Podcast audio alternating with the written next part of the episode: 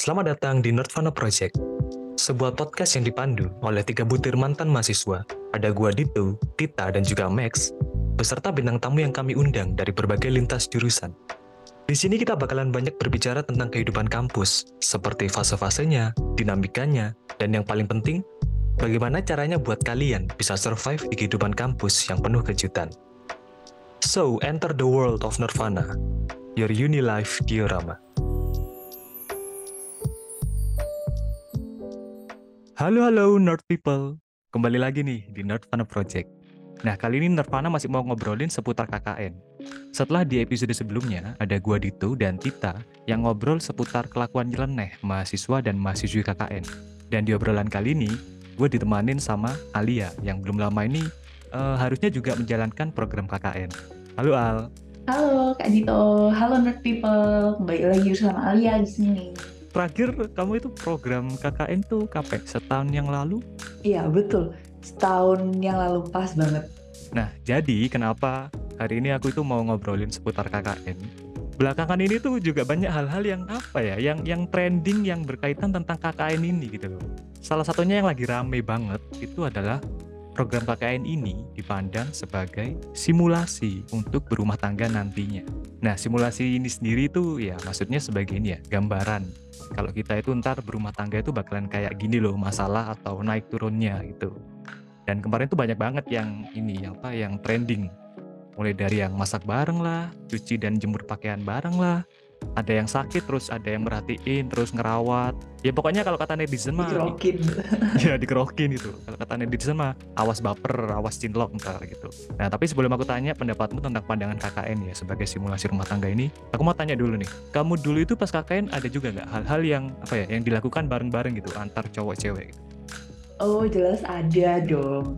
Uh, apalagi kan waktu itu amat sangat disayangkan balai desa tempat aku KKN itu lagi dibangun. Hmm. Jadi rumah kontrakan itu tidak tersedia dari desa dan kita satu kelompok harus kontrak rumah sendiri hmm. dan, dan ya otomatis campur kan satu rumah gitu hmm. kamar yang depan ada dua eh ada satu kamar besar di depan tuh buat cowok-cowok yang dua kamar di belakang tuh buat cewek-cewek gitu jadi otomatis mau nggak mau ya akan ada sangat banyak aktivitas bersama antara cewek dan cowok di rumah itu contohnya contohnya masak bersihin rumah okay kalau cuci baju enggak sih, karena kan jadwalnya kita sendiri-sendiri mau nyuci kapan gitu ya. Hmm. Yang jelas kalau udah masak sama bersihin rumah itu udah pasti kan setiap hari kan kita lakuinnya waktu itu.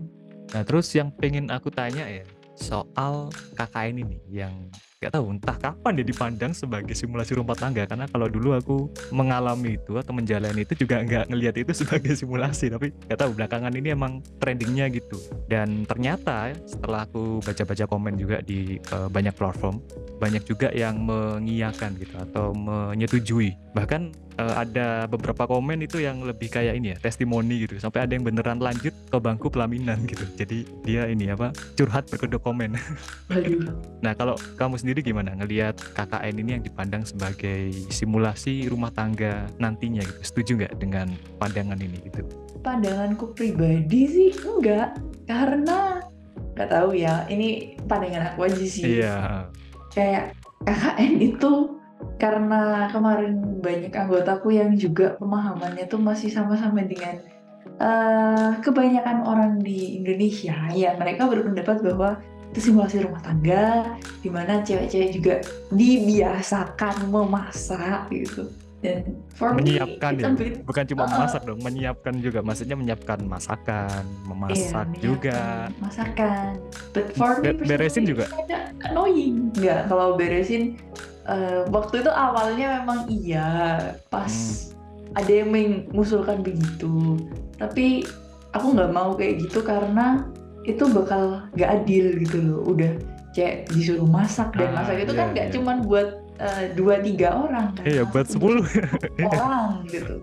Udah disuruh masak dan belanja. Yang belanja oh, itu juga okay. cewek-ceweknya. Kebetulan aku kebagian tugas masak hampir setiap hari. Karena uh, yang paling bisa masak di kelompok itu aku gitu Dan itu kelompokmu tahu dari mana kalau cuma kamu yang bisa masak? Apa sebelumnya pernah ada yang masak terus gagal gitu? Apa gosong eh, gimana? sebelumnya itu ketika kita baru kenalan sebelum Hmm. KKN itu ditanyain dulu yang bisa masak siapa gitu. Terus aku sih sebenarnya nggak mau ngomong gitu. Tapi dia bilang nggak bisa, aku nggak bisa masak. Terus akhirnya ya sudahlah daripada kita tidak makan dan mati teman-teman. Jadi ya udah Ya udahlah ya, ya Jadi oke. tiap pagi aku ditemenin sama satu lagi temenku cewek buat ke pasar di deket eh, rumah kontrakan ya nggak deket sih agak jauh mungkin sekitar satu kilo dua kilo Oh, ya oh, nggak oh, sampai sih wow. sat- satu Itu setengah jauh ya? mungkin. Kalau Iya. dibanding aku kakaknya dulu cuma beberapa langkah doang, tinggal keluar ya, gang. ya di sebelah rumah ada yang jual sayur tapi eh, kadang tuh kurang lengkap kita kadang Oke. pengen makan yang agak enak sedikit jadi harus Oh, itu pasar di masalahnya. rumah. Iya. Pengen yang agak enak dikit itu makanya, tapi ya nggak ya apa-apa lah. nggak apa-apa sesekali gitu. Sesekali ya. akhirnya ya sedikit membebani karena kalau udah disuruh masak belanja masa masih disuruh bersih bersih dan aku bilang tolong dong yang cowok-cowok uh, bantuin bersihin rumah keluarin motor panasin motor gitu dan sejak saat itu pembagian tugasnya jadi lebih adil tapi kalau simulasi rumah tangga aku sendiri tidak merasa setuju dengan pandangan itu dan menurutku nggak baik untuk mengeneralisasi mengeneralisasikan pandangan itu ke setiap mahasiswa KKN. Kalau Kadit dulu gimana?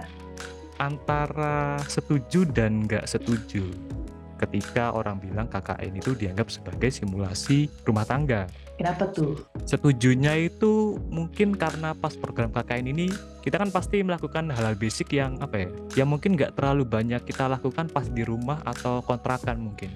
Lebih-lebih di kontrakan sih, misalnya kayak eh, nyuci baju atau juga eh, nyetrika atau ngepel lantai, bersihkan kamar mandi. Hal-hal kayak gitu kan kadang buat beberapa orang ya, itu kan mungkin apa ya jarang banget kan buat dilakukan tiap harinya gitu kan.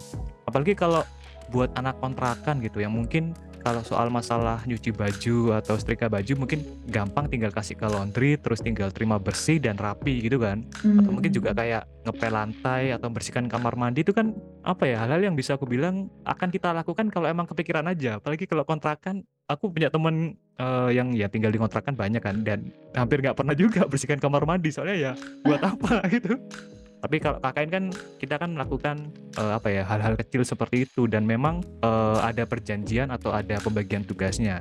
Nah dengan adanya KKN ini eh, harapannya sih kita itu akan apa ya terbiasa untuk mengerjakan hal-hal kecil dan sepele seperti ini yang mungkin nantinya itu akan berdampak kalau kita ya sudah berumah tangga atau memiliki keluarga sendiri. Nah kalau seputar ini, seputar hal yang basic, hal-hal yang eh, kecil, yang sepele ini aku setuju kalau KKN itu dipandang sebagai simulasi rumah tangga. Tapi yang aku nggak setuju itu ketika hal-hal yang kamu lakukan pas KKN itu ya seperti yang kamu bilang tadi seolah-olah semuanya itu bakalan kamu rasakan juga ketika kamu sudah berumah tangga atau eh, apa tadi yang kamu bilang mengeneralisasikan kegiatan KKN gitu kan. Karena ya ini ya apa ya balik lagi sih beda rumah beda situasi dan juga beda kondisi gitu loh. Salah satu contoh ya ini contoh eh, pengalaman. Pas KKN itu eh, kita sakit gitu kan terus dirawat sama anak KKN lain. Ada yang merhatiin gitulah karena emang kebetulan mungkin satu rumah gitu. Tapi bisa juga ntar pas mungkin kamu berumah tangga gitu ya dan ternyata emang kebetulan pasangan kamu itu kerjanya di luar kota gitu. Dan ya ketika kamu sakit ya harus mandiri dong karena mungkin pasangan kamu kerjanya itu eh, di luar kota dan baliknya mungkin cuma pas weekend aja. Jadi mau nggak mau ya harus Hmm. dihadapi sendiri. Atau contoh lain misalnya nih ya ketika pas KKN itu kan ada pembagian kerja di mana eh, seperti yang kamu bilang tadi cewek itu harus gini cowok itu harus gitu gitu kan. Tapi pas berumah tangga nanti kadang-kadang kita itu malah dapat pasangan yang apa ya ibarat kata itu melakukan pekerjaan rumah tangga itu bareng-bareng gitu loh. Nah, Hmm, hmm. contoh-contoh tadi yang aku sebutkan itu bukan cuma aku yang bilang tapi juga apa ya juga aku rangkum dari beberapa komen-komen yang aku baca gitu di di berbagai platform sosial media gitu. Jadi banyak yang bilang seperti itu Ya, tapi kayaknya itu juga berlaku karena Kak Dito tuh cowok ya. Dari pandangan aku sebagai cewek di sini itu, ketika aku aku pernah sakit juga ya pas KKN itu. dan yang ngerawat aku ya juga cewek gitu. Masalahnya kan itu apa gitu? Berumah tangga kan enggak nah iya.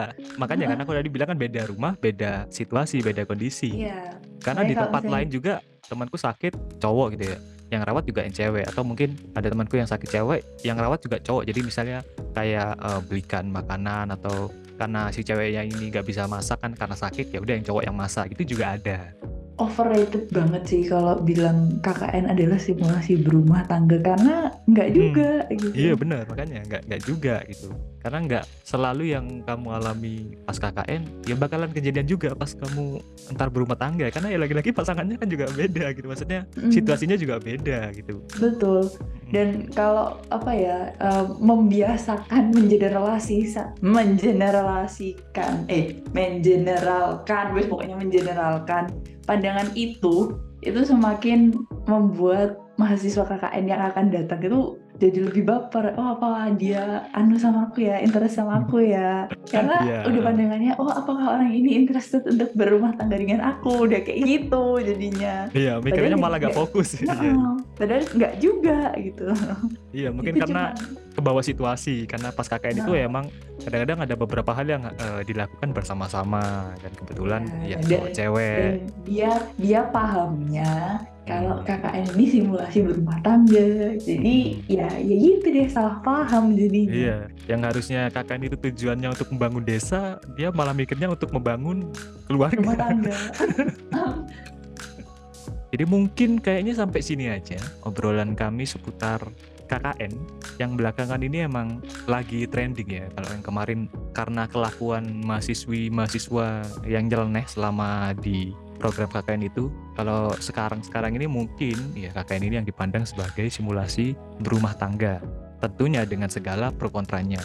Tapi kami berdua berharap semoga kegiatan KKN ini bukan hanya sebatas jadi simulasi untuk berumah tangga aja, tapi juga bisa jadi simulasi tentang bagaimana kita itu bisa terjun langsung ke masyarakat, berinteraksi, dan bersinergi dengan mereka. Dan yang paling penting sih, menurut kami berdua itu ya, menerapkan hal-hal yang sudah kita pelajari gitu di bangku kuliah dengan tujuan ya memajukan tempat tujuan KKN kita sekarang, KKN kalian sekarang.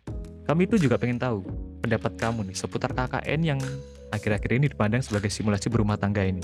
Atau mungkin pengalaman apa sih yang berkesan selama kamu itu KKN kemarin?